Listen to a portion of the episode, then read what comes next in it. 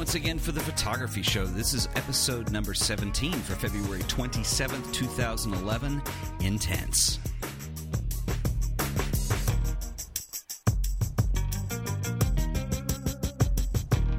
That sounds good. All right, we're recording. Yeah. So, um, you know, I, uh, well, hang on. Talk to you later. yeah, that's all for today. Um, We no, I'm- usually end bad, but uh, this time we just started bad. we're right out of the gate bad. You know, I, I'm in, I'm off my game today.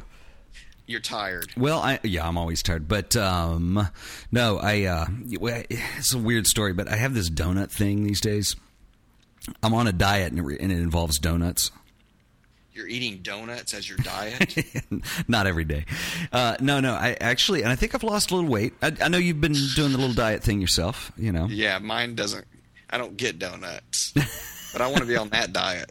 Well, the diet I'm on, um, if you're a Tim Ferriss fan, it's loosely based on what he's got in his book. But uh, the idea is that you can, uh, well, it's it's a no white diet, so you're not supposed to eat like rice or um, Oh, right. bread or you know things with carbs in them. Right, white And- people. But see, here's the deal: is on this diet, uh, as far as the uh, man, I may be too loud now, but we'll see. Anyway, on this diet, the, the whole deal is that you know if you have a vice, and my vice is 7-Eleven donuts of all things Oh yeah, They're- delicious. two for a dollar and awesome. Anyway, Yeah. so one day a week you can indulge on your diet. Oh, nice. So One that's day. Sunday. And they actually encourage you to go overboard. And the whole idea is that if you go overboard, then um, you know you're less likely to be in the mood for donuts the next day. And and it's weird because like you know I kind of like plan my whole week around getting these donuts Uh-huh. on Sunday. Due to, be, due to being bloated, vomiting, and diarrhea, you just don't feel like eating donuts again the next day. Uh, I don't eat that many. I just have two, but they're, they're real good, dude. Well, that's a good. Yeah, I'm kind of like that too. I'm kind of like good all during the week, and then on the weekends, I kind of do what I want to and not think too much about it. Yeah, I can that's be good. Healthy, healthy here and there, but then it's not as much big of a deal. This it's kind of like it's kind of like your work week is, is is your work week. It's not as fun anyway, so why not throw a diet into that, and then uh, you get your weekends where you can kind of do whatever be the hell you completely want. miserable during the So week? I always have a good thing of heroin going, for, ready, ready for Friday night. Well, I'm off my game because they didn't have the right donuts when I went to 7-Eleven. Um, all they had were the chocolate covered, and those are no good. Uh, the glazed are the way to go. You know, the chocolate. This has so much to Hey, do with I'm looking at our view counter here. It's dropping Yeah. rapidly. you know, though people they, they send the tweets and the emails, and, and they like the mindless banter. That's true. That's true. Talk more about donuts. we'll start another show where this is all we do. like somebody's listening to it for the first time. Like, I thought this was a photography podcast. I think it's all about donuts. Well, if we started another podcast where we were just going to do mindless banter, we'd probably all just talk about photography the whole time. That's probably true. Let's, would let's invert. start another. Let's start start a third thing. See how well we handle that and how often we can do it, and we'll just call it mindless banter. we need more shows, is what we need. uh, well, we did get an email this week. Did we just get the one? We got the one. Um, Well, it's good enough. He has three questions. Yeah, they're good questions. Th- these, Yeah. uh, yeah, th- this is a pathetic two week period. We say weekly, and we're never weekly, but you know, We're bi week. We're bi monthly. bi monthly, something like that. We're, we'll we'll tighten up eventually. But uh, anyway, um, we got an email from, um, and I'm going to butcher the last name here. I should have looked this up. I think he's Russian or something. No, he's Czechoslovakian. He's Czech. Well, I should know my the difference. No, no, the big difference, dude. Thomas, oh gosh, Pivovarnik. Hey, that's pretty Pivovarnik. Does that sound good? Yeah. I think all I the, probably all, butchered all the. Pivovarniks they're, are just like up in arms right now, like burning houses, Not listening to us. smashing things. Well, he sent a very nice email actually, and he had not one but three pretty good questions in here. I thought, and um, we'll take them. Uh, we're gonna we we actually premeditated this podcast a little bit. We're gonna take these a little bit out of order. So Thomas, don't don't be mad at us. I guess is the the point. Um, but anyway, um, he just leads off says, "Thank you for what you do for photographers. I'm subscribed to both your podcasts, and he's referring to my other one uh, as well as this one, and I do really enjoy it. I am always curious whether I learned something new, uh, and if it is not still wasting of time, as it is great to listen, watch somebody speak about photography, which is very nice. Um, anyway, he shoots. Uh, he's been shooting for a few years as a hobby, uh, not as often as he wishes because he's just too busy, and I can certainly um, understand that. Uh, anyway, some topics that we might consider. Okay, so let's let's deal with this first one because I think uh, it's a simple question, but I think it's something that a lot of people get confused on. And uh, basically says, "I do not understand copyright condition," and I assume he's talking about like Flickr and stuff like that. Right. Um, for instance, uh, when I change a tag. Excuse me. When I change in tag editor mark field copyrighted, does it automatically mean that my authorization is, requi- is required when somebody would like to download, print, or publish my photo? because I've tried to load some pics on Flickr, but uh, I'm new to online, so do not know my rights. So anyway, so basically, here's the deal. Flickr, when you uh, upload photos, actually a lot of social network stuff that's geared towards photography. Facebook just requires that you, you know, bow down to their EULA and uh, you know screw off if you don't like it. Uh, right. EULA is a user in license agreement. Um, but anyway, uh, Flickr and probably things like uh, SmugMug. Um, trying to think of uh, Picasa. I don't any kind of online photo portfolio. Yeah, I imagine they're all kind of the same. But I'll speak from the Flickr thing because I do know about that. But they ask you to set. Uh, typically, you can do two things. You can set a default copyright, and then you can change them one by one as you go in. Um, and then uh, some others may require that you do it at the time you upload upload. Um, and I think video sites are a lot like this too. But um, essentially, um, there's there's different flavors of copyright, and the main one, and I don't know if you've got these pulled up in front of you. I, am lost. I'm talking, but um, basically, there's an all rights reserved, which basically means if anybody, uh, you're not allowing people to do anything but view your photo and people can view the photo. That's not a problem. Right. It just means that you retain all the copyright to that piece. Now, generally, and I know that we have a lot of listeners outside the U.S., so um, my knowledge is going to probably stop at U.S. copyright law. Um, mm-hmm what little I know about that, and uh, jump in if if I'm saying anything that you're not sure about. But uh, anyway, so basically, what the deal is is if you with the U.S. copyright law, if you create an image or a work of art, it is yours, and uh, you are the um, you are the sole creator and right owner to it. So that means that people can't take it and publish it theoretically. Um, sometimes you get it stolen, but that's illegal to do. Uh, but you retain all rights to that. Um, sometimes when you do a job for a client, um, you'll do a work for hire agreement, which basically means they're paying you, but then they will own all the rights to the photo. So that's basically don't what that, that means. Yeah, don't do that. It's not a good idea. Um, sometimes it's impossible to avoid, um, but when you can, do not. Uh, so anyway, and then there are some others, and there's some new ones uh, that are kind of under this heading of what they call Creative Commons, and this is a newer licensing technique that probably started around the 90s, I think. Um, late 90s because I think the first time I got on Flickr was the first time I'd heard of that. And basically, what it is is it's saying that hey, for educational purposes, for nonprofits, uh, if you just want to put this on your site, um, go for it. You don't have to ask. Uh, just give me a credit. And there are different flavors of this. There's some that say you can use my photo, but you can't modify it. Um, there are others that say that you can use it, but you can't use it if you're making money on it. I, this is where it gets kind of confusing, I think. Mm-hmm. Um, and it really but all is, the all these settings are within Flickr, and and, Yeah. and if you look at them close enough, you can really dial in exactly how you want your images to be used and how much copyright, uh, or, or you know how much how much people can use them online and in what and in what kind of ways. Yeah, and I know that. Um, well, like for instance, I think see for me for a long time it, it didn't matter that much because I didn't upload real high res images to Flickr. Right. Now I kind of do, um, and I'm not real sure what started that. I think basically if you want to use Moo or you know some of the third party technologies for printing on demand off of Flickr, you need a better quality image. And it's But- a great backup system. Yes, and I think if you retain all rights, in fact, I'm sure mine is this way because I've I've told people they can use my photos and it's like I can't download them. But um, yeah, that turns off the download feature. They can view your photos, they just can't copy them onto their hard drive. The best they can do is a screenshot. But if you have uh, a Creative Commons on there, I think it does turn back on the downloads, and then it's just kind of honor system. Also, I know that Creative Commons has, uh, and it's been controversial, I think, for a lot of reasons. Um, I don't think it's been tested in court, and I may be wrong on that. It may have been tested by now, but um, that's kind of one of the things is until a court case has been around it, people really don't know how much you're protected. But um, uh, the Wikipedia article for Creative Commons licensing is pretty decent too, from what I recall. And I think they they have a website if you want to know more. Um, Yeah, and I think thing. just to just to cut to the chase, Sure. real, make this short and sweet, and the elementary version of this whole deal Right. is do your stuff all rights reserved if you can. Uh, I mean, it protects you. It protects your photos. If people want to use your photos, then in any kind of way, they can ask you, and that's Yeah. probably the best way to go about it anyway. They can email you through your Flickr account, or if you have your email address on there, they can email you directly, or whatever kind of contact you have set up, and then they can ask you, and it, whether that's a school or or somebody privately doing something for their website, or whether it's a corporation wanting to use the image or whatever. So Then like, you determine. Yeah. Right. Then you determine based on a on you know each each different factor. Uh, but but uh, overall, when you take a picture, the picture is yours. Uh, even if you didn't put a copyright thing on it. I- I- am I not correct in this? That if you if uh, if I take a picture, even if I don't have an all rights reserved or copyright symbol on that, I'm the original owner and the, Yes. That is correct. that picture i you you own that photo and people cannot legally use that photo um, without your permission in one way or another. But but it's always good to go ahead and just for all the dummies out there or people who want to try to cheat the system go ahead and put your all rights reserved and and and kind of you know blanket statement on there and and let people know that even in your little profile or wherever it is that you would like to be contacted if, if your photo is to be used in any way.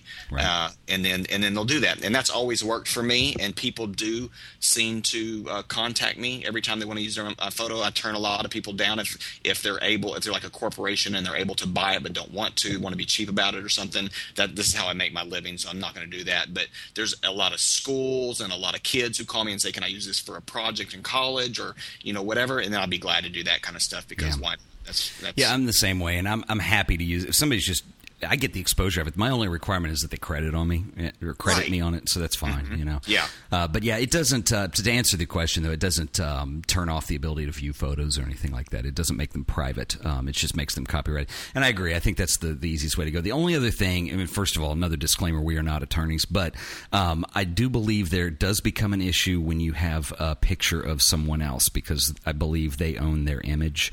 So that's why you would want to get model releases on things if you were going Right. to use it for commercial yeah that purposes. is that is a different thing And and I'll be honest, I think the only time this is going to come up and be an issue is if somebody if if the issue if the image is making money. So for instance, if it's used in a T-Mobile ad campaign, for instance, or something like that, and all of a sudden somebody sees their image on billboards, they're probably going to be a little hot about that. But Well, it's very different when it comes down to people. Uh, you can take pictures of people in public spaces, and Mm-hmm. if the, uh, the law is if they're in a public space like a sidewalk or a, a mall or, or whatever, any kind of public area that is just public, they if they have their picture taken, this is how paparazzi gets away with what they get away with. Right, right. Uh, but this is like how normal people like us who just like to take street photos and things also can get away with uh, having a picture posted or selling a print of a picture or whatever. But um, if, if it is like magazine work or, or billboard work or any kind of advertising work, whatever, people do have to sign something for you to have their permission to use Right. their to use their photo. But if you're just kind of using it in an artistic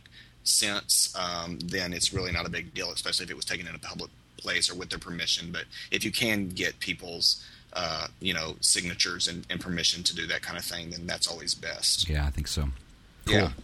Um, well, you want to move on to the other questions? Yeah, I think that kind of clears that up. You you own, you you own your photos. You have the copyright to your photos. Go ahead and stick that statement with them. You know, copyright your name, two thousand and whatever it is, the year, and uh, and and just ask people in your bios or whatever else. You know, put that statement on, in there that please ask permission if you intend to use this photo in any way. Right. Yeah. Well, and I think uh, something that you said earlier, you know, it, legally you don't have to do anything. If you've taken the image, you own it. I think the issue is is that you have a date on it or it's uploaded and has some kind of date stamp on it that it, it, it's easier to protect if you ever did have legal trouble with it. But, Right, uh, and you can put that in the data that's in your camera. You can Yeah. load that into that, uh, you know, data. You can you can put that data, add that data in using Lightroom or Photoshop or all these kind of things. Uh, so that's so that's embedded in the photo. So that if somebody was to take the photo and it was to become some kind of legal issue or whatever, and they say, "No, that's not your photo. I got I took this photo, or I got it from my friend Gene, or whatever." It'd be- it'd just be as easy as like, "Well, let's pull up the data." I remember in my old uh, music days, a popular technique. This is so ghetto, but it's funny. Is that uh, you would uh, either put a score for a composition or record it onto a cassette and mail Uh-huh. it to yourself, so you'd get the post office. it. right. Yeah, yeah, and they, they used to say that about photos and stuff too, or, Sure. or letters. Or I know that's a that's a thing for letters. If you want to have it, you can mail it to yourself, and then it'll be all. I don't know why you couldn't put photos in there. I mean, you know, Yeah, you put some photos in there. It's a date stamp. That's old school. This yeah, is, that's this is pre-internet too. Not that the internet had anything to do with it, but uh, anyway, the next question he was asking is uh, he was asking about the zone system. He was like, interesting to think that Ansel Adams was uh, viewing images with ten zones. Uh, is there a way to combine images with the picture of the ten zones, kind of like a test strip? Here come the motorcycles. I don't know if you can hear them. Uh, when I do changes levels, do I do a comparison? Um, just so you'll be in the loop, Wade, I've done some stuff on the zone system in my other podcast. First of all, who's Ansel Adams? No, he's some clown that took some shots and. Okay, that's was. Ansel Adams was was oh gosh, if you don't know who he is, uh, don't call yourself a photographer till you go find out. Well, he he was a landscape photographer, but uh, you know he was really one of the fathers of what's become modern. Well, not so much modern anymore, but black and white photography, uh, and known as an educator too, as well as a fine art photographer. And uh, he's one of the biggest names, period, in the history of photography. But uh, he had what you know. If you don't watch the other podcast, um, there is a system that he used for Oh, it's the whole idea of pre-visualizing an image and then how you expose that onto a negative, how you develop the negative, and the whole idea is to get a printable image or an easily printable image in the darkroom.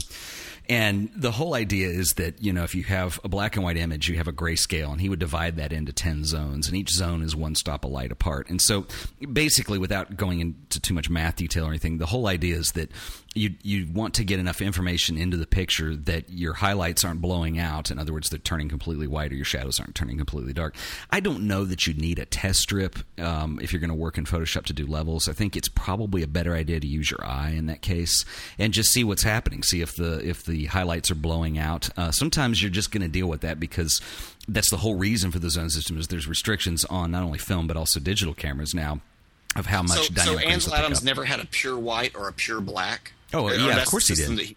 yeah, but he'd like to have the full gamut, really. I mean, to break it down, just to make this very simple, the zone system is having everything from white to black and every gray in between. Yeah, and the idea of the zone system is so you don't end up getting higher or let's say let's say you have lighter tones that are highlights that you still want to be visible with texture. You don't want them to go completely white. So the zone system is there to help you from from blowing out what you don't want to blow out you know. That's why it feels like there's so much detail in his landscapes. no no question. Uh, absolutely. because because they're they're it's not just black and white and it's not just black and then white and, and, and a few areas of gray. It's this it's this zone system that he took careful um, precautions to make sure that there were all these different levels of, of gray in between that give it all, that give the photo all this detail and depth right yeah Well, and the reason for its being is so that, you know, especially in his day, there was no Photoshop, there was no computer manipulation of images, and, and it was a lot of. Um, well, it was a long wait from sometimes when you took the picture to when you got it back to the studio and did it in the dark room and were able to make a print. And so, being able to predict those results, you need some kind of system to hinge things on. So that's that's you know historically why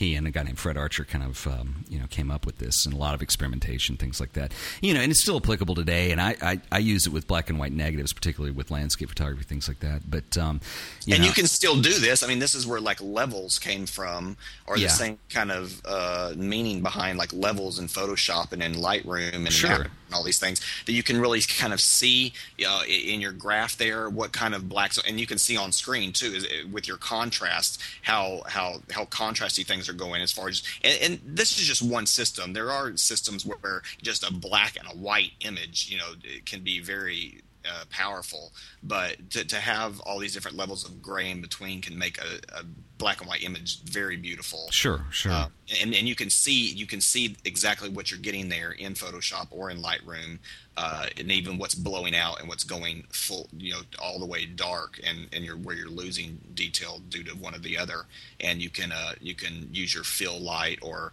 um, you know different controls to to bring some of that detail back in if things are blowing out or going too dark. right. Yeah, Cool. so it's it's still happening today. Zone baby. Well, and actually, the last video podcast today, we're talking about using HDR techniques to bring some stuff back too. Um, so if you're shooting a landscape or something where you can't light it necessarily, um, and you this particularly, it actually, it's really useful for really high contrast scenes. So if you're shooting a sunset where the buildings are blacklit and you need to be able to get some shadow detail back in those buildings, you can shoot multiple exposures to do that. But Yeah. anyway, I went over that mostly in the other podcast. But uh, Well, that's still, cool. Yeah, yeah, there definitely is a place for HDR. I mean, I know there's always, and speaking of HDR, there's all these enthusiasts out there that actually love like the HDR, like uh, landscapes that are uh, some people are so much against just because they kind of look so fake.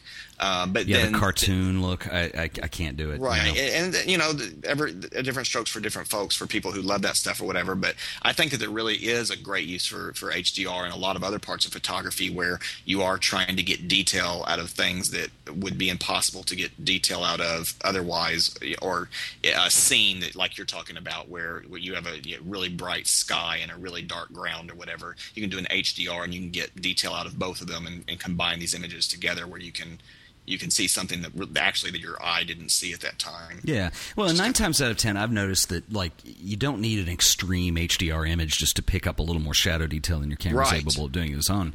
Um, and I think that's where. Well, there's there's two things that I think that you know the really junky, controversial HDR photos come from is when people take this outrageous dynamic range and they're compressing it onto a computer screen where you are faking it because the computer screen even or a piece of paper are only able of so much dynamic range. So when you do something that's impossible to even see, it's going to look fake and cartoony. And and then there's inherent problems too when you're mixing um, uh, digital images with the color will get whacked out, you get glowing around, and you know there's sliders to control some of these things, but you know it's subtle. you know, it's Yeah. the way to go. And then I think you have the other problem. pardon me, where um, people will they have more than enough dynamic range to work with. They're they're in a normally lit scene. Uh, there aren't any blown highlights. There aren't any shadows that you're losing. You can just shoot straight with the camera. But then they go ahead and wedge a bunch of that into HDR, and then it does this weird thing where it brings up all the local contrast real heavily and adds too much sharpening and detail, and, and really gets out of hand and gross. And I don't know. and just kind of and just kind of looks fake and i guess that's what a lot of photographers especially ones that are just like you know more purist or whatever Right. uh, don't like is that it just gets kind of sci-fi fakey looking and, yeah, uh, it's just really bizarre. and that's just i guess different for different people because some people eat that up and seem to really love it Yeah, people eat it up, but I mean, I think you also need to understand that it is very controversial in the fact that most people don't. uh, Most people don't like the way that looks. If you did that for a client, man, you really have some selling to do. I think on your end to convince them that that's what they want. You know, Well, for for one thing, yeah, I just did this job with with Wallpaper Magazine out of London or whatever, and they they were looking for an architectural photographer here in Dallas to do these city guides, and they really didn't know anybody to go to. And I think through this podcast, I mean, because I don't know anybody in London, oh, I only know a few people in London, but they wouldn't talk to anybody at Wallpaper.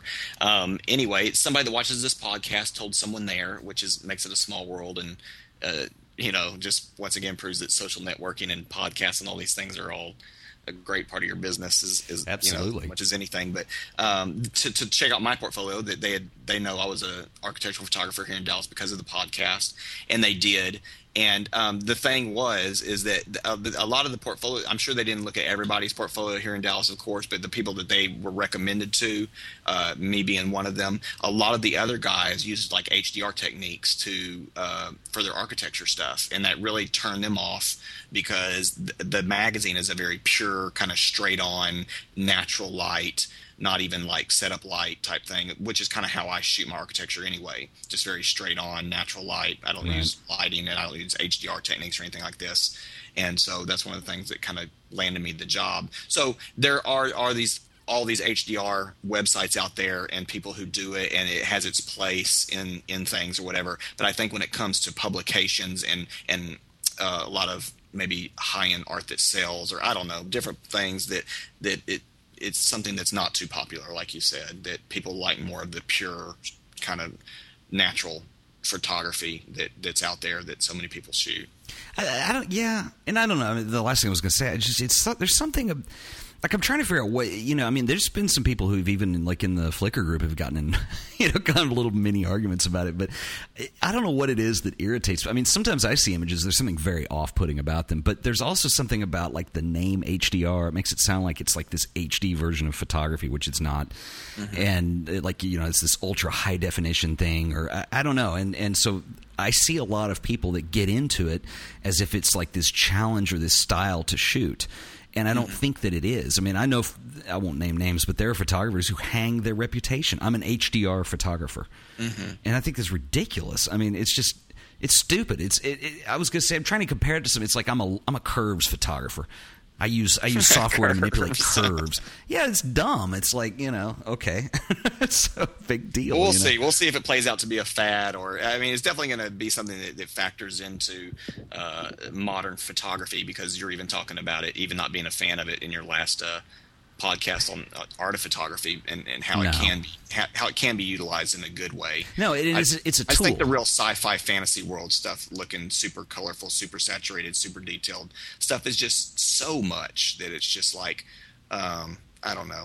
Well, in the podcast, basically all we're talking about has to use as a technique to if you have blown highlights or shadows, and like typically, like the example I use in the podcast is there's a night scene that I shot of some buildings, and you know when you shoot night, especially architecturally, you're gonna have blown highlights anywhere there's lights because it's dark outside, and the, Right. the contrast between shadows and a really bright sodium nasty street light is pretty vast. And so you're just going to have some blowout. But if you need to tame that back a little bit, if you're losing a lot of shadow detail in something, or excuse me, a lot of highlights in something that's lit, um, you can use HDR to do that. And then what I do in that podcast is go step by step of, okay, how do we kind of eliminate some of that look? And even in the end, I go back and I put a curves layer on there because it has this weird, flat, milky HDR look to it because you've compressed so many zones of light and you want to kind of get some contrast back into it in the end. I don't know. It's just it's really it's a weird phenomenon. Uh, and I'm, if you're into HDR and you're you're listening, I don't want to turn people off or insult anybody, but it's just no, because it, it really is. I mean, there's there's there's things that people like out there that other people don't. So it's not right or wrong, really. It's just, um, Yeah. I guess it is just something that people have very strong opinions on. People either really like it or people do not like it at all. Well, what you have to understand is that you do get an effect when you do what we're talking about that people do to images, and it does become almost illustration at that point. Right. And Yeah. it's just like the same as going into Photoshop and having heavy use of like the pastel crayon filter or something weird like that, where it's just I guess that's what people don't like about it. So the people that don't like it is that's Mm-hmm. what they don't like about it. Is it it really feels like you've applied so much of a filter, so much of something that you've distorted it to almost not being a photograph anymore, correct. Yeah. To being something else. And Yeah. I'll be honest, it's not hard to do that stuff either. That's that's the problem I have with it. if that were like a really, you know, interesting skill to get that, I think it would be completely different. But it's really not. I mean, in fact, it's, I think it's hard to not get that look when you're combining exposures. But anyway, And you can even get that look nowadays without doing the three exposures and combining them together. You can take one photograph, and there's so much information in the raw file that you can pump the the fill light and the recovery all the way up, and you've got an HDR image. You know, oh uh, man, in the last yeah, in the last four or five years uh, with of digital camera evolution, I mean, they're capable of a lot more dynamic range than they used to be. Mm-hmm. Um, I remember my first digital camera; it was very limited, and this was before there were ways in Photoshop of combining exposures, and so it really was limited. In fact, I think Mm-hmm. that's you know why really people didn't change over from film until probably about you know, five to seven years ago. Um, Yeah. now it's almost obsolete. But yeah, you could shoot raw. pardon me, and bring a lot of that back. Yeah, and that part of it is wonderful, and it's so uh, photographers who used to work with just film and stuff would I would think would think this is so cool nowadays that you could take a, a picture that was a little underexposed or overexposed or whatever, and and bring detail, bring a range that you couldn't see there back into it, Yeah. back into those highlights, or, or, or you know back into those dark areas. Uh, by lightening them up um, and, and and make the picture a lot better than than what the original was, which Right. was uh, much more difficult, if not impossible, with with film. Yeah, because So I mean, cool. black and white. You know, the zone system really only applies to black and white film. Um, Uh-huh. You know, its entirety. Uh, you can apply parts of it to color film and things like that. But uh, you know, even with slide film, which you know, back in the film days, that was the most beautiful color image you could you could get, and people Mm-hmm. use slide film for that reason. Uh, but when you're shooting slides, the dynamic range on slides is really narrow. Um, so if you're in anything that's high contrast, you're just going to lose shadows and lose highlights and try to expose in the middle of the road somewhere. And you know, people got really good at that. And you know, that's what you're used to seeing. You know, if you if you think of like the classic magazines like National Geographic and things like that, where you know most of those were chrome slides that you know they shot and, Uh-huh. and uh, reproduced uh, in the magazine, and that's just the look that you know people are accustomed to seeing with color. But uh, And I think, like we've talked about before, it's really cool to go back if you haven't. Uh, I think this would make you a much better photographer to go back and and shoot uh, 35 millimeter film, both color and black and white, and then Sure. shoot shoot slide film, uh, shoot large format films, shoot all these different kinds of films in black and white and in color, and maybe just do this as an experiment for like a month or two, or, or you know however long you want to do it or whatever. But I think if you can really do that and get an understanding of how that worked, uh, the the, the film part of it, you're going to get such a better understanding of like how your digital camera works and, and all the settings and and what you can do there. Um, Sure. It's just going to play right into it. and It's going to be a almost it's a better way to learn than um, than just jumping straight into dig- digital without knowing the background or understanding film and how that worked at all because that's where the basis for everything digital came from was all this uh, film photography. yeah, know? I've always thought it was weird too, because like with digital cameras, even the first one that I owned, it was a Canon Digital Rebel back when they came mm-hmm. out, and you know, it's like even with that camera, which is nothing like you know the 5D I shoot, that it's like there's so many options and so many menus and so many preferences and settings and stuff like that. It's easy to get lost, even for somebody who knows what they're doing, um, right. or it's easy to forget one little thing, which is kind of what happens to me occasionally. Um, and uh, it, what's I think for a beginner, um, you know, I hear this argument that well, you don't have to worry about the the cost of film; you can just shoot as much as you want, and, and that is true. But uh, man, sorry, the allergies are killing me today. Um, I know they're bad. Yeah. anyway, the uh, what's weird about it though is I think that like like something simple like understanding like f stops and that you know f16 and f11 are one stop apart. Well, most digital cameras are set up to measure in, in third stop increments instead of whole stop increments. So you know you have all these 0. 0.6, 0.2, you know all that in between. And so I think for a beginner to even understand what f stop differences are and what one stop a light is, mm-hmm. shutter speed's the same way. They don't go incrementally or even ISO. And so um, you know, yeah, taking a step back and shooting some film to to get that is going to you know teach you a lot. I think. Yeah, or just even taking a, a, class. I mean, we're talking about beginners here, but yeah, just even totally. taking a class or reading a book and teaching yourself whatever your method of, of learning is. That, that, I think that you you have to do this. So many people jump in to cameras and want to be really great photographers and stuff, but I know people now that have been shooting say five, you know, ten years or something, and they're still using like they're still relying on the camera to give them like great pictures instead of like understanding the basics of photography. Right. And that's why they their photography hasn't progressed, and they may wonder like, why isn't my photography going anywhere? And it's because you're not taking the time to like understand the very basics of what you have you know it, it, the, the, controls and what you you can do. Yeah, uh, absolutely. You're, you're, relying on this camera that you know costs a lot of money to to take great pictures. It's just never going to do it if you don't understand how to manipulate you know uh, the camera and the pictures yourself. So well, and if I can take a second to jump on a soapbox here, okay. Um, yeah, let me pull it out. Uh, you know, it's weird because like I've seen reviews of the podcast and things, and, and I, I, end up getting written up as this archaic film Nazi sometimes, and not in a bad way. I'm exaggerating, but it's just interesting because I don't really want to be known as a film guy. I don't want to be known as a digital guy or anything, and it's all image making. And we've said this yeah. several times before, but you know, it's like whatever. It's kind of like if you're a chef and this recipe calls for potatoes and vegetables, you know, and this mm-hmm. other recipe calls for sauces and meat. You know, y- you use what the most appropriate thing for that particular scenario is, and that could be digital, it could be film. Unfortunately, I think a lot of people, um, you know, because it's not as widely used, I think the film has a lot more mystique to it, and so uh, there are a lot more questions asked, and so you know, I don't really want to ever be known as like you know Joe Film Nazi, but you know, I don't know. I, I, yeah, but we've talked about that before. How it's kind of off-putting when you go to the bookstore and all the books, the photography section doesn't say photography anymore; it says digital photography, and and I think that that's kind of off-putting, and and because it's still just photography. I mean, it may change from digital to something else one day. I don't know. We don't know the future or whatever, but it was photography when it was film. It was photography when you were taking it out of a paper bag or a, a brown box. It's photography when it's coming out of a digital or camera. So but to go to it and, and and books you know will be like it'll be like Ansel Adams and and and uh, uh, you know, old photographer stuff. It'll be under this digital photography section. It's like, well, that's miscategorized. Oh yeah, uh, the one I saw last weekend when I was at Borders was uh, digital nude photography. And I thought oh, digital nude photography only. it's just weird because, like, how is it any different than shooting film? Or like, it's just weird. Same, you can apply these same principles backwards and forwards. Well, you know what it is? Is it's these stupid book publishers who think that if they have the word digital on there, people will be more inclined to buy it.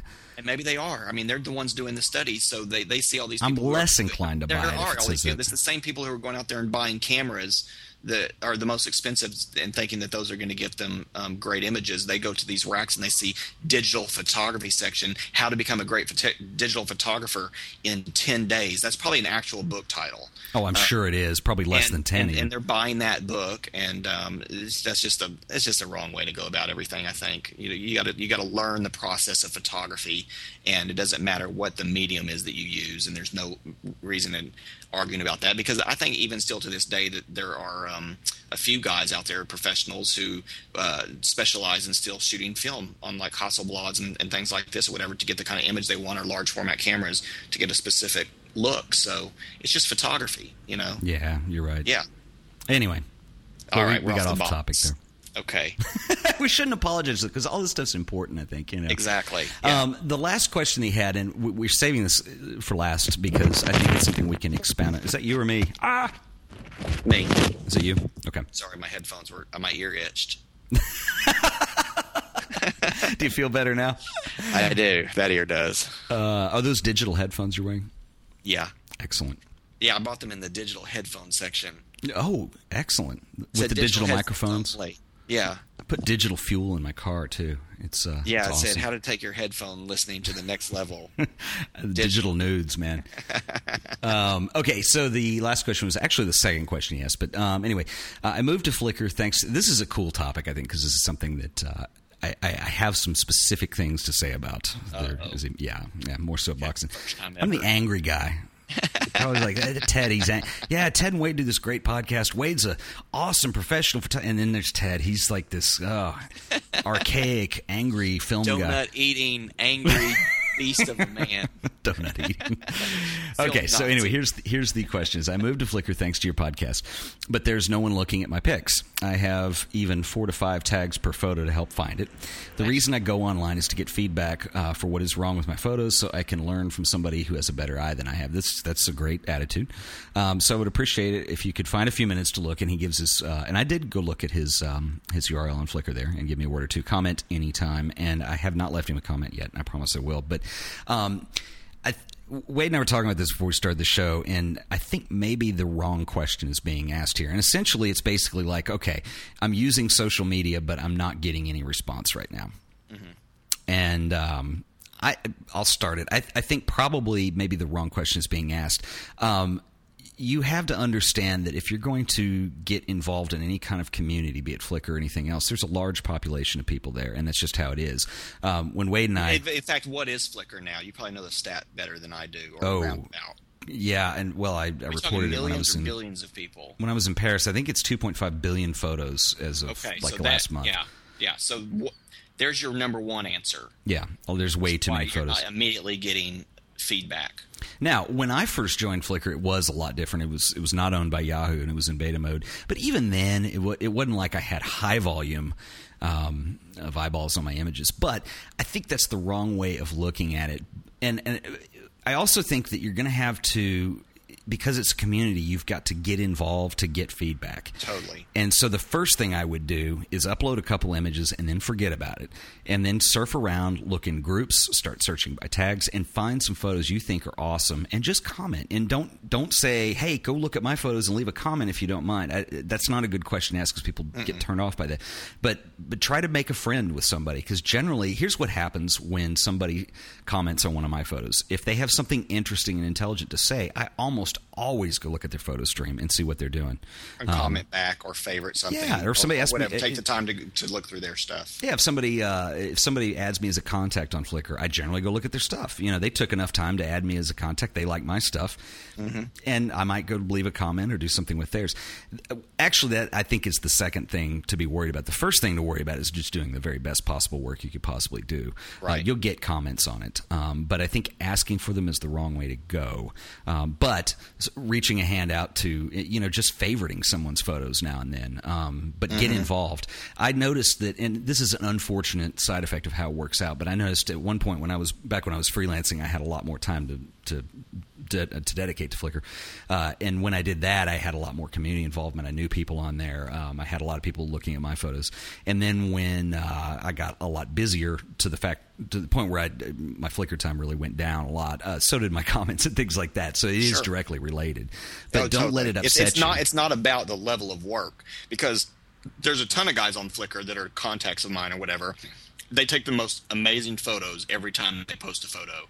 Um, Sure. I'm constantly blown away by their work, or I'm constantly like favoring, noticing that I'm favoring like the same guy over and over again. And it may be because I like that style of work that he does or whatever, but just Mm-hmm. amazing stuff.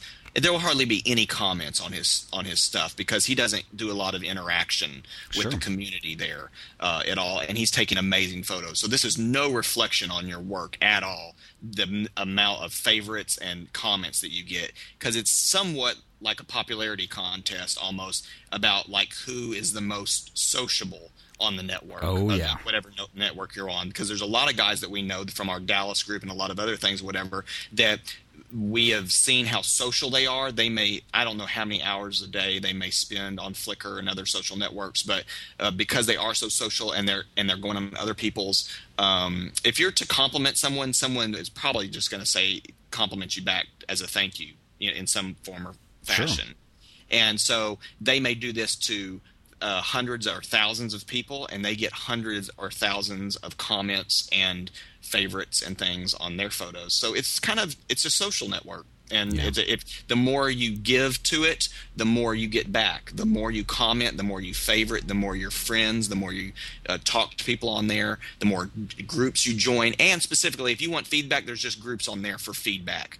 You you upload their your photo to that specific group, Oh, and they're going to give you feedback. Some of those are real nice, and some are just like horrible groups that are like, "This photo sucks too," and this is why. So there are some that are really harsh, and there are some that are really nice, and there's some that probably Yeah. you know meet in the middle somewhere. They're just honest. But um, if you really need feedback on your stuff, that's a great place to go. I'll be honest, that's such a such a douchey thing to do, though.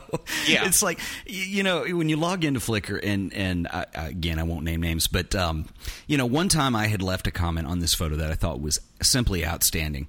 And I think the comment may have gone to this individual's head a little bit because then they joined a bunch of groups where they, you know, it was like uh, get five comments and leave five Right, comments. those one of those.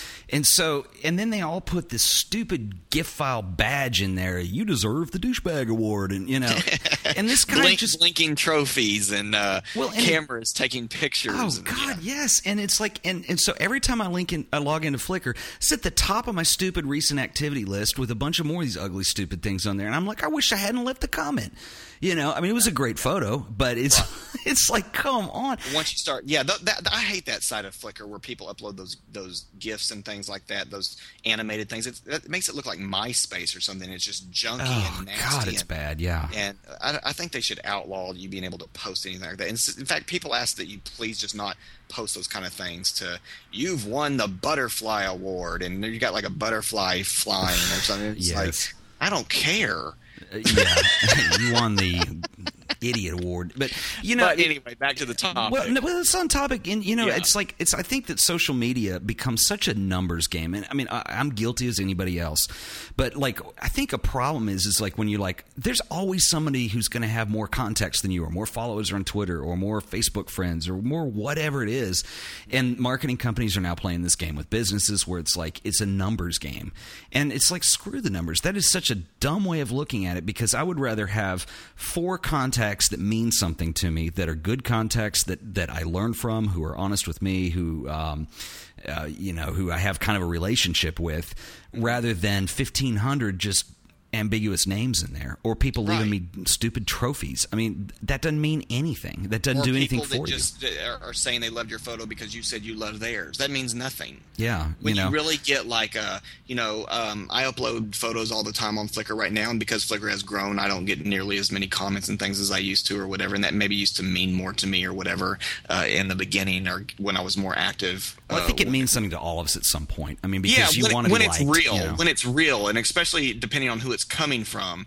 I mean, uh, if a great photographer on Flickr leaves leaves you a comment, or someone that you you really enjoy their work or admire their work leaves you a comment telling you that one of your photos is is a really great photo, then that really does mean something. Oh, but you're right. yeah, but, no but, kidding. But, but ten thousand people saying "nice job, good work, good photo, way to go." Or just uh, being a troll and thinking, "Oh, your highlights are blown," or you know, whatever it is, you know. Right, right. Just getting comments like that because you uploaded your photo to ten thousand different groups. Well, the odds are pretty good you're going to get some comments then. Yeah. Um, but that just doesn't matter nearly as much, I don't think, as I- I think if you really feedback want- from. Well, yeah, and like you're saying, if you want direct feedback from somebody, I think you're better off if you have somebody that you've got some kind of relationship where they know who you are and you Mm-hmm. trust them and you respect their work. And I think that's the most important part. There are people that if I want feedback on an image, I don't want just anybody telling me. I want somebody that I admire telling me.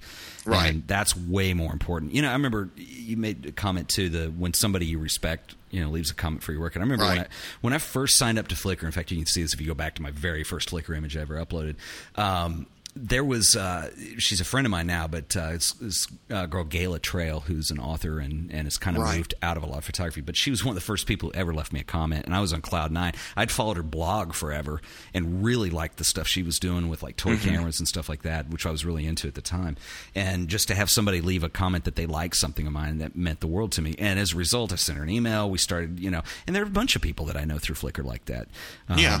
You know that I would consider you know internet friends, if you will. But uh, you know, some of them I met in real Uh, life. yeah, I've made a ton of friends out of just internet friends from Flickr and, and other sites. People I've never known, but it was almost like let's get together and have coffee when you come to Dallas, or if you live here, let's let's get together and go shoot together. I don't know you, and and these people have actually become real, fr- you know, real friends that Absolutely, in real yeah. life, and not just internet friends. And I think that's that's kind of what Flickr is all about. Besides getting your work out there and getting getting it noticed and everything, is uh, I'll- is- I'll- is- uh, feedback with good people. I'll even bring up another one because I know she listens to the podcast, and Mm-hmm. uh, I'll embarrass her. But uh, do you know Slight Clutter, Katya? Right? Yeah. Uh, she, she, uh, another one of the people that when I first got on Flickr is like, you know, just going surfing around and looking for inspiration. And she's a really, really good photographer. She takes great pictures. Yeah. And, and early on, um, she was and doing. she shoots she shoots now professionally if, or Yes. semi-professionally Yeah, that's where I'm going with this. Uh, when she, uh, when, when I first met her on Flickr, she was not shooting professionally, and I, I was kind of blown away. And at that point, it was a little different because you know, was,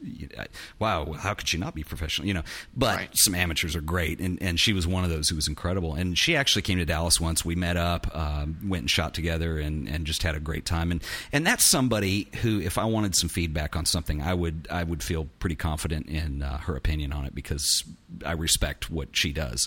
Mm-hmm. Um, and there are a lot of people like that. And uh, anyway, and what's actually yeah, funny go, is go to a friend that, that is a, a really good photographer, or or even if it's not a friend, just someone that you really admire, Right. um, and really respect their work, and, and would love to be at that level one day. If you really are, want honest, good feedback, go to these people. Uh, and, and go to them directly through email or, or meet them in person and show them your work and, and get and get their honest e- even if it's hard uh, feedback uh, because that's what will make you better Well, the funny thing too about Katya is uh, I had when when I started the other podcast and then when we started this one, I didn't make.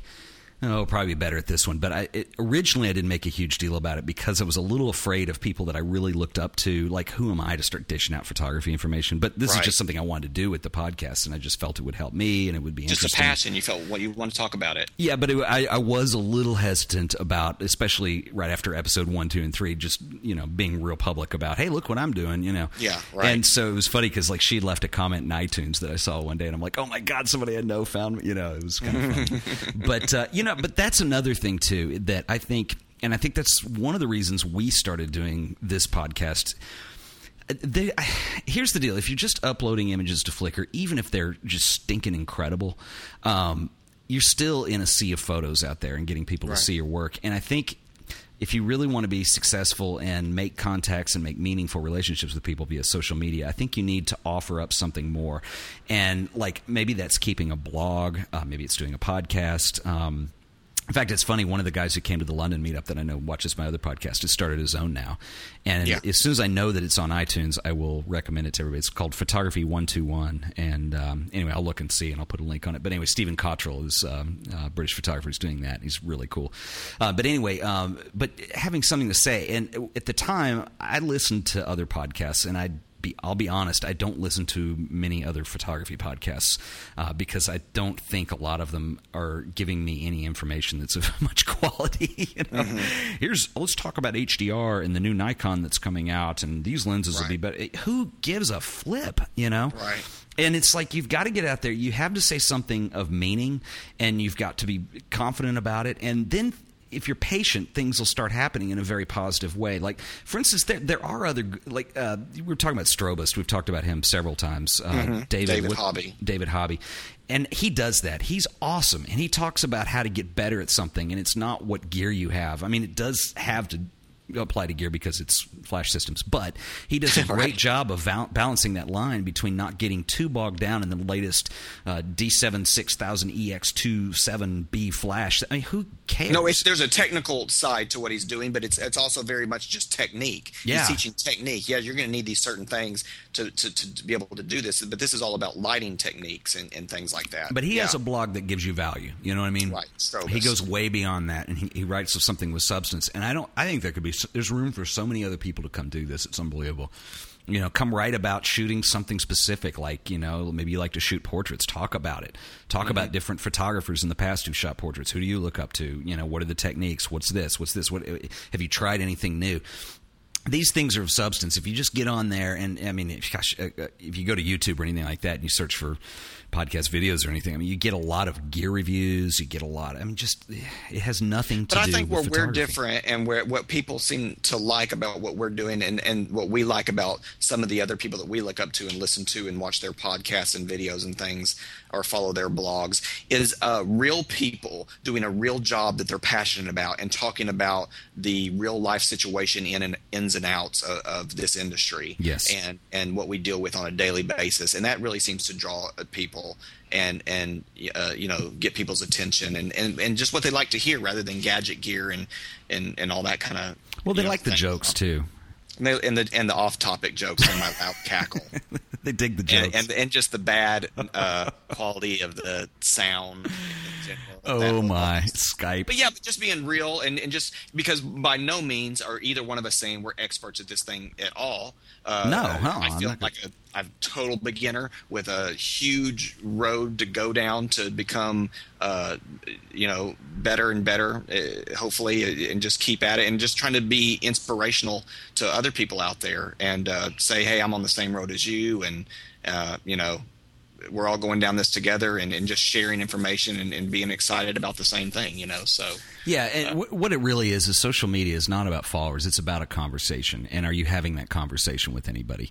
And it's just like going to a party where you don't know anybody, and you're probably standing against the wall, like the mm. early days of DSVC when we used to do that. You know, and until you go out and reach out and say, "Hey, I really dig your work. I want to introduce myself to somebody," you haven't made a contact yet, and it's hard, but that's what it takes. But once you have that conversation going back and forth between two people, I don't think it matters whether you have five followers or fifteen thousand followers on Twitter. If you have it's meaningful followers, you know. Right. Yeah. I mean, And with social networking, you really have to be social on both parts. You can't just it can't be one sided. It can't be you just uploading a bunch of your photos all the time and hoping people respond to them or whatever. Sure. It has to be uh, and and we try to do these things and and for for various reasons, both personal and uh, business, you know, related. But uh, to to really give feedback to people, uh, to to not only post you know stuff of, of your own, but to re- to reply and and comment on what other people are doing, to make friends, just like you would in any other kind of situation, whether it be Right. school or an office or whatever. Um, you're giving as as much as you're taking, and um, and you're doing this, you know, not only uh, in the social networks but in in real life as well. And I just think I think that that ends up. Uh, you just end up being more, way more successful, or you have a better chance at it than um, than a lot of people who are trying to hide everything. And I've run across a lot of these photographers, and it's kind of sad, especially like the older generation guys. Oh, yeah. to have like a real chip on their shoulder about us younger people and what we what we do, and even why if would you just throw an image whether- out there? You're cheapening our industry, and yeah, right whether we're good or bad or not they don't even give it the the, the, the second thought and and it was sad that when i first got started and called up a few people that i really kind of admired just from a photo standpoint to ask them just basic information about photography and how to get started or whatever. They were very they just closed it down. They just shut it down and just pretty much told me figure it out myself talk to you later It's and too bad, from, yeah. and I, that turned from somebody who I admired to well that guy was a real jerk because Mm-hmm. what that is that's what that is is fear fear that somehow me Yeah. one guy in the whole universe of this photography world is going to come and grow up and crush his business Yeah. And it's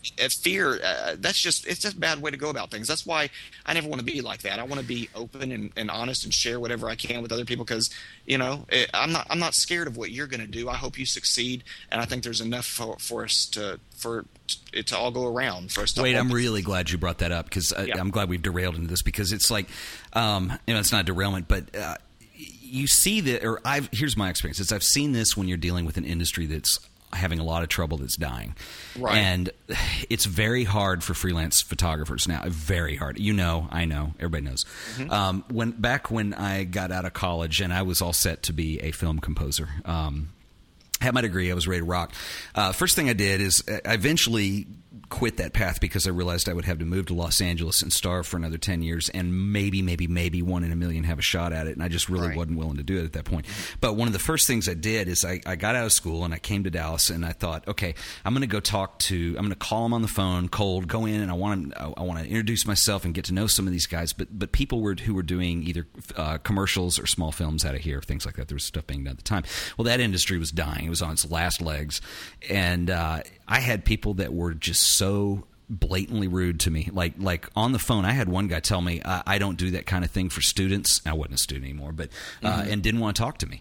And then i had other people who wouldn't return phone calls or i'd had people that kind of felt guilty in a way and they would try to set up a meeting and then they'd flake on me all the time. And finally i talked to this one guy and he said i understand that because i told him where i was coming from and i'd had really had a hard time meeting with people and he said i have to apologize for some of my uh, colleagues he said because it's it's such a tight industry right now. People are afraid of anybody coming into it.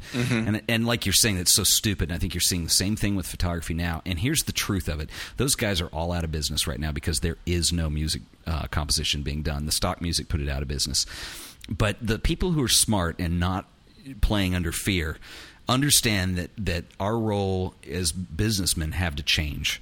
Right. and our business is changing and we may not be making money in the same way that we did uh, 5 10 15 20 years ago. In fact we won't be. And it's real interesting to see that. I think it's the same effect that you know remember when borders and barnes and noble and all these big monster stores put out the small bookshops? And now they're having trouble. I mean it's Right. always a cycle of change. And i think one of the interesting things that I think is so positive about social media is there is a large group of people who are willing to try to figure this out and share. And that is very important because it's like we'll figure something out here, but it isn't going to. they are the most in the popular people in the industry. I mean, look and think about all these Every people time. That, that we admire and that seem to be at the top of their game, being the most successful. They're all sharing everything they know about everything they do, Yeah, and they're not fearing all the young kids coming up or there some of them are kids themselves but you know a lot of them are, are middle aged or whatever. They just don't care. They're talented. They're they're you know they're comfortable with themselves and their talent and where their things are going and they're sharing this with the world and they're making money doing it. Uh it's the, and it's the guys who are, are fearful of everybody and they're shutting themselves off and they won't share a bit of information. Well, this shuts you down in in numerous ways. It shuts you down personally, um, yourself, emotionally, uh, socially, with other friends and people.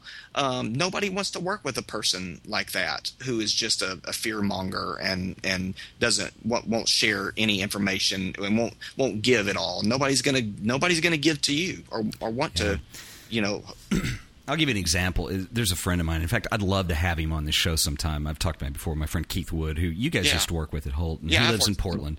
Uh, I did one of his websites earlier. Anyway, I talked to him. I guess it was last week, and uh, he's a very good friend. I hadn't talked to him in a long time. I said, "So how's how are things going? Are you staying busy?" And he said, "Man," he said, "Ted, this has been the slowest year I've seen in my entire career." Now, what Keith does is he actually um, he's worked for Exxon, a lot of the major oil companies, and he does everything from flying. He, he spends oh gosh, probably nine to ten months of the year on the road.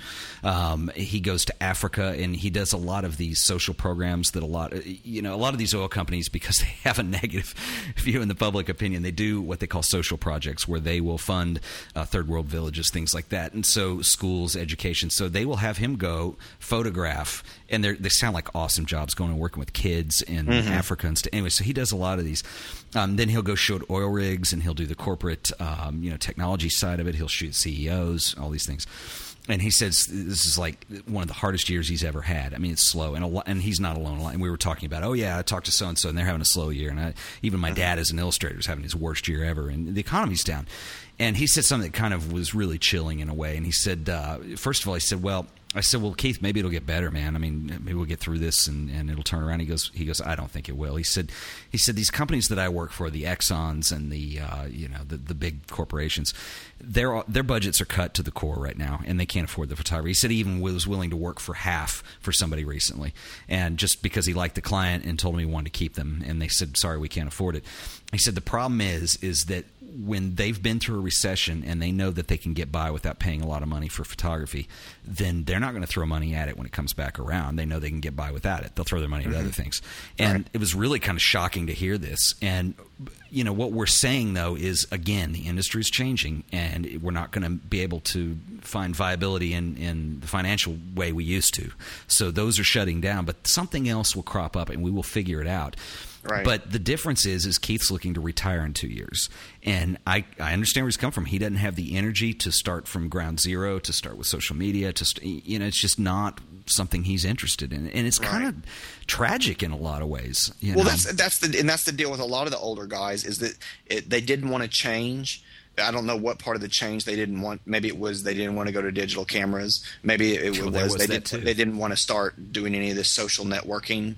Um, I, I, don't know what it was. There's a lot of things. Maybe they didn't want to do any of it. They liked the old way that things were done. They liked shooting with film. They liked uh, well, corresponding with people. They were comfortable and they didn't want to change. And this is the thing I've seen the most is that they didn't want to change in one way or another. They didn't want to. They didn't want to adjust. They didn't want to become someone who uh, not only took the pictures but had to like Photoshop and, and and do the image manipulation themselves too, like so many people can do nowadays. And so it was a part of their business dying because there were so many people out there that could do all this. Right. And um and and that maybe maybe their talent was comparable.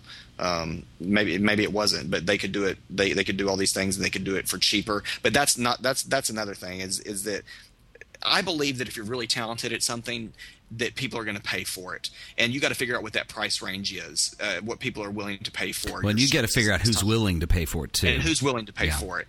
Um, because right now in this time, I came from a graphic design background. I was a graphic designer, senior art director. I did photography as a hobby. I became such a passion. I wanted to do it full time. I jumped into it uh, in, when we were in the very bottom of a recession and just said, I'm just going to go for it and do this. And I've made a living doing it now for two and a half years. And I'm not like the most successful guy in the world or whatever, but I'm just saying it can be done sure. from that level on. And I think it's because I'm willing to be flexible. I'm willing to share.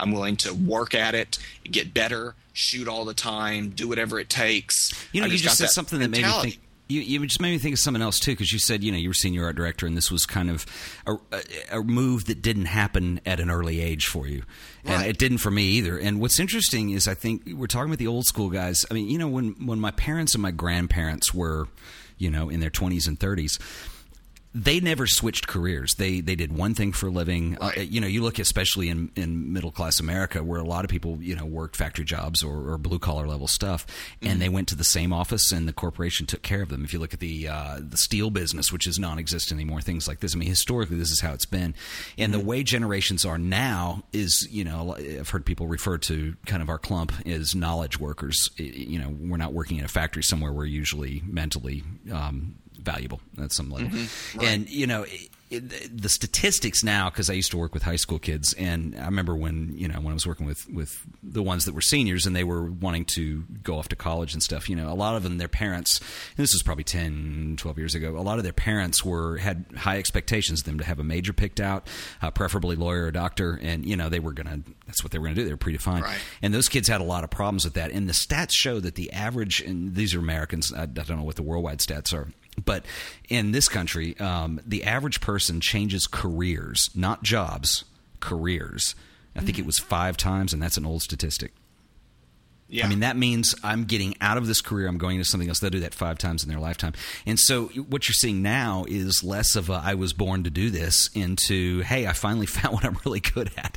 And that, yeah. there's nothing wrong with that. I think that's awesome. You know. And I think if you're a creative person, especially, that you should test all waters because sure. um, I love I love to design. I love graphic design. I love advertising. I love photography, obviously, and visual things. So I love film. I love video. I love. I mean, there there's there's a million things that I like to do, and I think there's a ways to to combine all these things creatively and to make livings from them. I love I love the technology world and the internet and and web stuff and being a part of that. And well, uh, and industries are shrinking constantly, and I mean, if you look at the way things were done, even as recent as like you know the mid to late '80s, you know, with graphic design, you used to have the old type houses where if you were laying out an annual report or a book or anything like that, this is before computers. If you had a lot of text to set, there you would specifically go to a business that set copy. That's Right. all they did. Uh, those are gone. The, they're, they're not around. I mean, they are gone, man. And Right. if you were a type technician, you're doing something else now. You know. and there was nothing to there's no one to blame for that except that the world changed It did. and so Computers the, the came world has changed and- again and photography has changed again but i'll tell you what people are always going to love photography people are always going to love good photography and there's going to always be a need for pictures for images and they're going to have to come from somebody and they're going to have to come the best ones are going to come from really talented people and people are going to pay those really talented people to take those images Sure. So you want to put you want to try to put yourself in that bracket. And I guess to the people who are either young and jaded and and things aren't going well for them, or to the older people who had a great success, or and and maybe things died out or not doing well now. I guess what I would want to say to both of these people is w- with all this angst and anger and and and blame that you've built up and, and that you want to put on other people all the time because I see you complaining online and in person all the time or whatever. Take all that and maybe stop blaming everybody for what's happened to your industry and what's happened to your business and start putting that energy into actually well, looking at yourself and saying, is there anything I can maybe do different to make to if, if, if these people are if some people are succeeding, what are they doing differently than what I'm doing? Uh, you know, maybe they're not complaining all the time, and instead they're they're they're bettering their Photoshop skills and Yeah, maybe the problem isn't everyone else. Right. Maybe the problem isn't everyone else. Maybe the problem is that you never changed and you were un- unwilling to change, and it's easier to blame other people than to actually change yourself and, and, and change with uh, with with what's going on in the industry today. And uh, you know, so just just get to work and and and stop blaming people and, and, and produce better work. Do better work. Go after more clients. Get socially involved. You know, whatever. Yeah. Whatever it takes. Because uh, blaming people all the time is going to not help one single bit. Man, this was an intense show today. Dude, it was intense.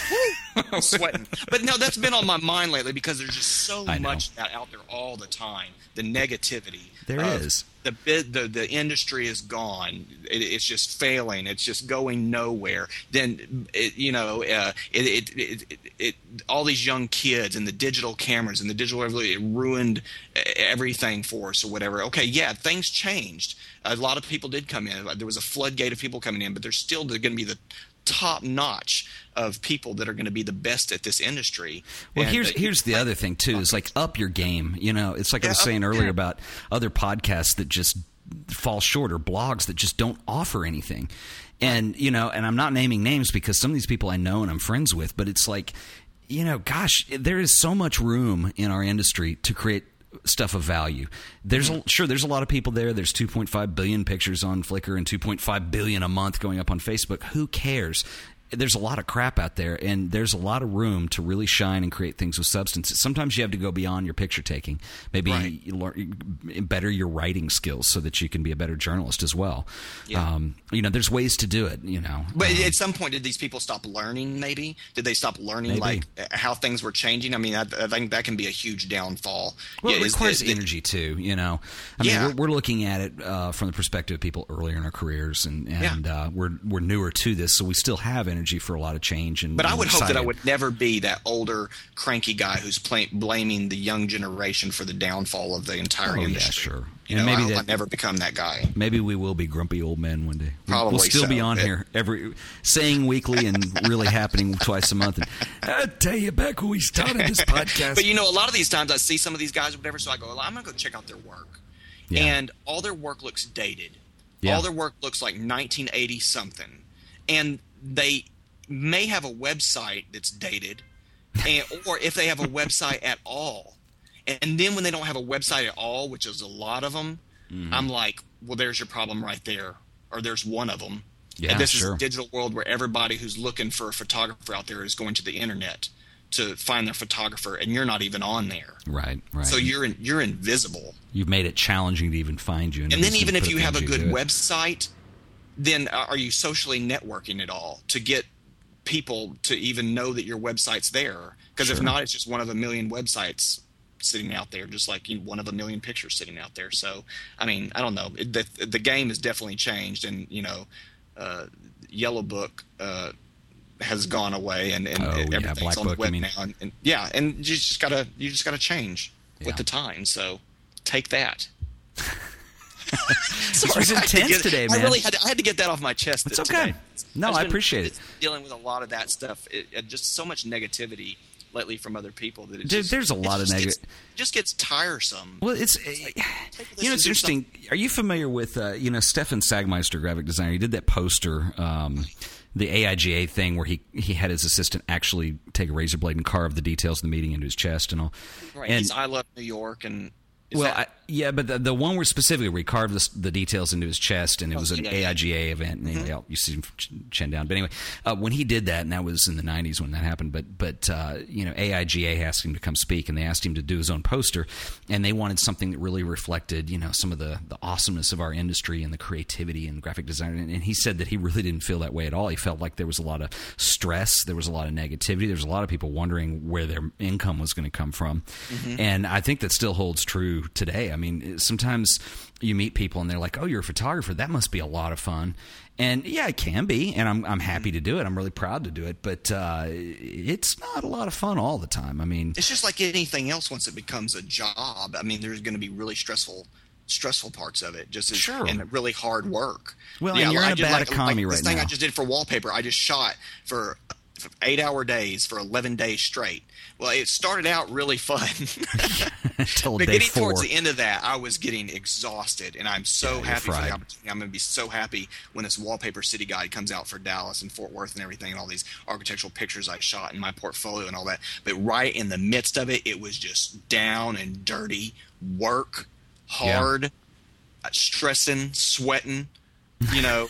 Uh, it, and it, that's that can that's just I've got a very intense Wade on the Skype today. This is awesome. But it was. I'm just saying, anything you do can become work if you do it can. enough, and it, and you're especially if you're making a living at it. You know. Well, and I think just- what you're saying too is, is we are in a weird economy right now, and there is a lot of bitterness that you see online. Like a lot of times, my online time when I go kind of goof around with that, and I haven't had a lot in the last week or two, but but when I do have time, that's kind of what I want. To use to be inspired and find a release or find something, and yeah, when you get on there and in forums, you have just people acting like trolls or being negative or, or yeah, it's weird, you know, and it's kind of where this bad. came from, this specific topic, not that it's not come up in my mind before, but I was online surfing the other day and I'm doing the same thing. I'm, I'm always trying to find like stuff that gets me creatively inspired and Mm-hmm. going or whatever. And I came across someone, some somewhere on Flickr or Twitter, some or Facebook, somebody had put, uh, "How would you describe modern photography these days?" and that kind of thing. So I'm thinking, "Oh, this is gonna be cool to see. How? Are, What are people's thoughts on this?" All it was was a bunch of older guys on there Oh, no. complaining that all the young people and the digital digital revolution and all the flood of images online and things these days had ruined photography, ruined their career. There was nothing new under the sun. Um, it was. And it was just so like it made me want to cry or something. It was so depressing. You know what, And- though, and, dude? And they're and they're wrong. attitudes you know? come down to perception and this is something that I don't know whether I'm ADD or what the deal is, but I have trouble with this too. Like sometimes, you know, uh, especially with clients, you're working with somebody. Somebody says something, and sometimes you misinterpret it, and you get all stressed out because you think it was more, and then you find out later it was nothing. And you know, it's like we as humans kind of tend to attach emotion to things like that a lot of times. And I think that when you look at change and you know just evolution, careers, everything else, the photography industry has is changing, and it's not mm-hmm. done yet. And how do you perceive that? Are you excited about that change, or, or are you negative about it? And th- I think that's the difference. Is like I think your attitude, you're coming at it with you want to be excited about this. You want to find a way to make it work.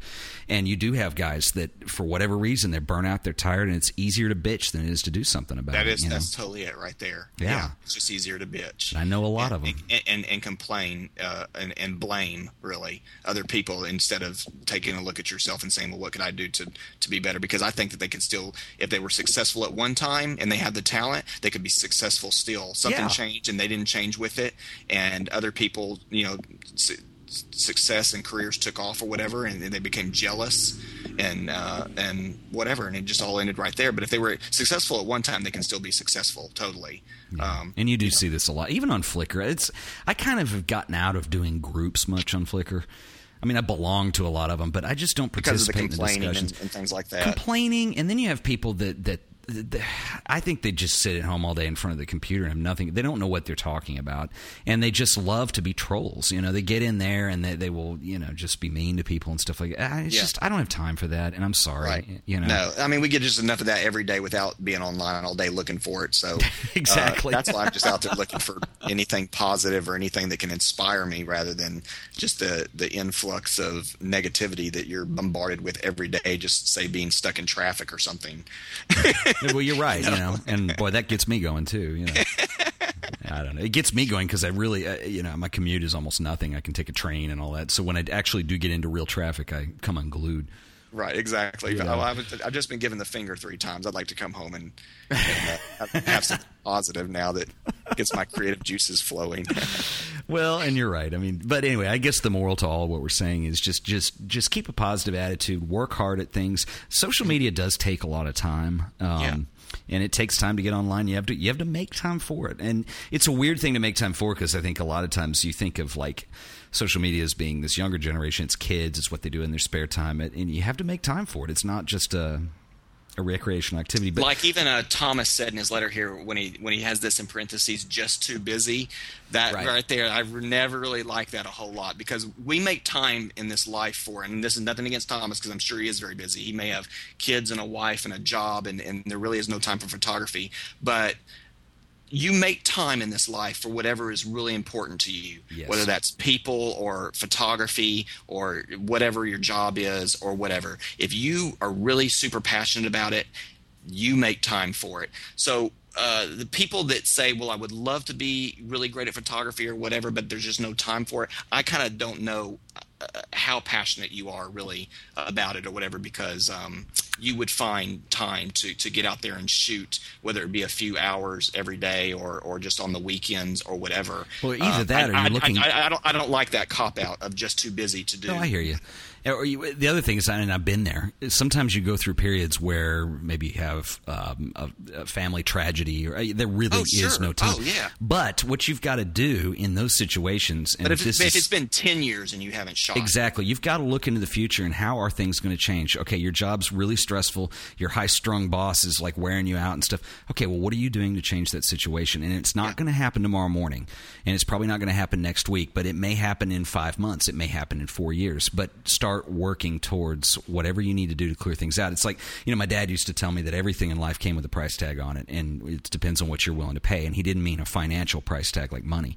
Um, if you want to do uh, basket weaving bad enough, you will carve out some time to do that. And it may mean making the choices of a couple other things. Maybe it means you don't hang out with your friends on Wednesday nights, and that's your basket weaving night, or whatever it is. Basket Um, weaving. I threw that out there. But if it's photography night, and and No, okay, totally. I, I, I only have time on Wednesday night. It's dark. Well, then set up some studio lighting and find something that you like to do that you can shoot.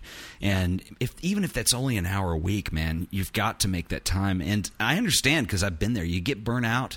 And sometimes it's hard to get off the couch and quit watching SVU reruns. And Mm-hmm. I'm speaking very autobiographically here, but um, you know, because I get but into this is the difference between really being successful at something, whether you're making money at it or not, or, or not being successful at Right. it.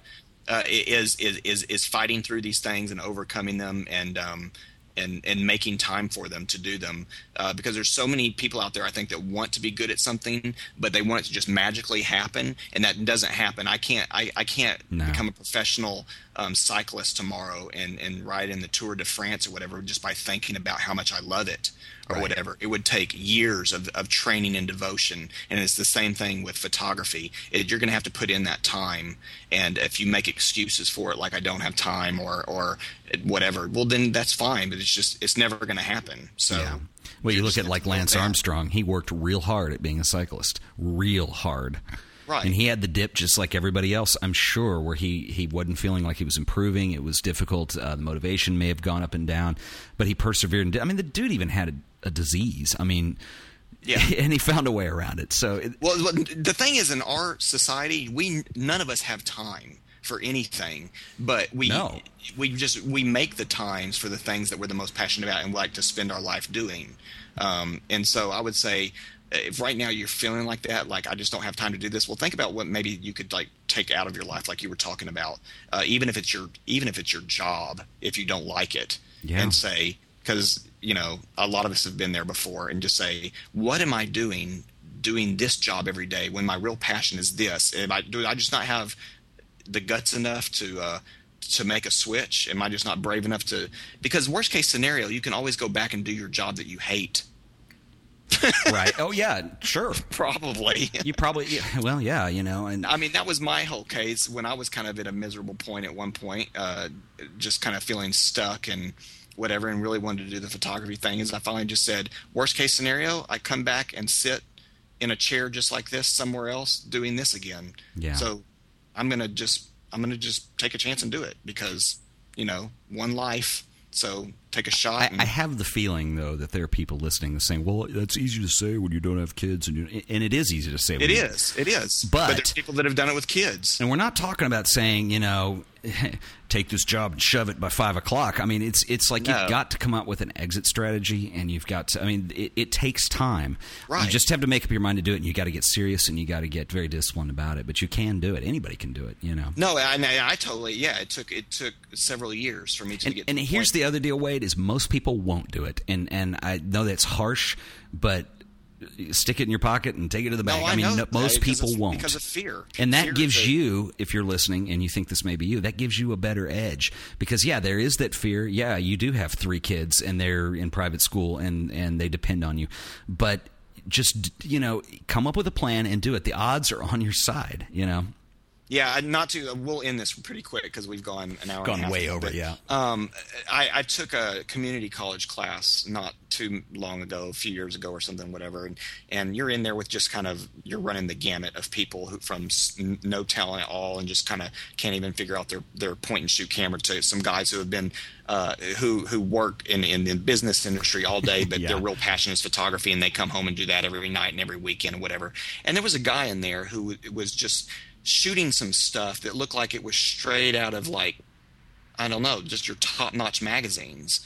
And he just does this stuff on the weekend and stuff. And he was just going around taking pictures of like really good. people in gas stations and stuff. But his just knowledge of lighting and and and how to operate the camera and and and just photography in general was was amazing. That's cool. And uh, but he makes so much money that it's and has a big family and you know doing what he normally does now that it, it would be very hard for him to ever say, okay, I'm going to quit this altogether what I do and do photography full time. But I still think that he can make a nice life and a great hobby and do some wonderful things and be published and things because his skill level is that good. So here's a guy with no time, but photography is a passion of his Right. and um and he's doing great things with it whether he becomes professional full time you know whether it becomes this major source of income or not that may never happen but he's he's going to be successful at it you know one way or another just See, I almost respect there. that more than somebody who who feels like they have to get their paycheck from photography.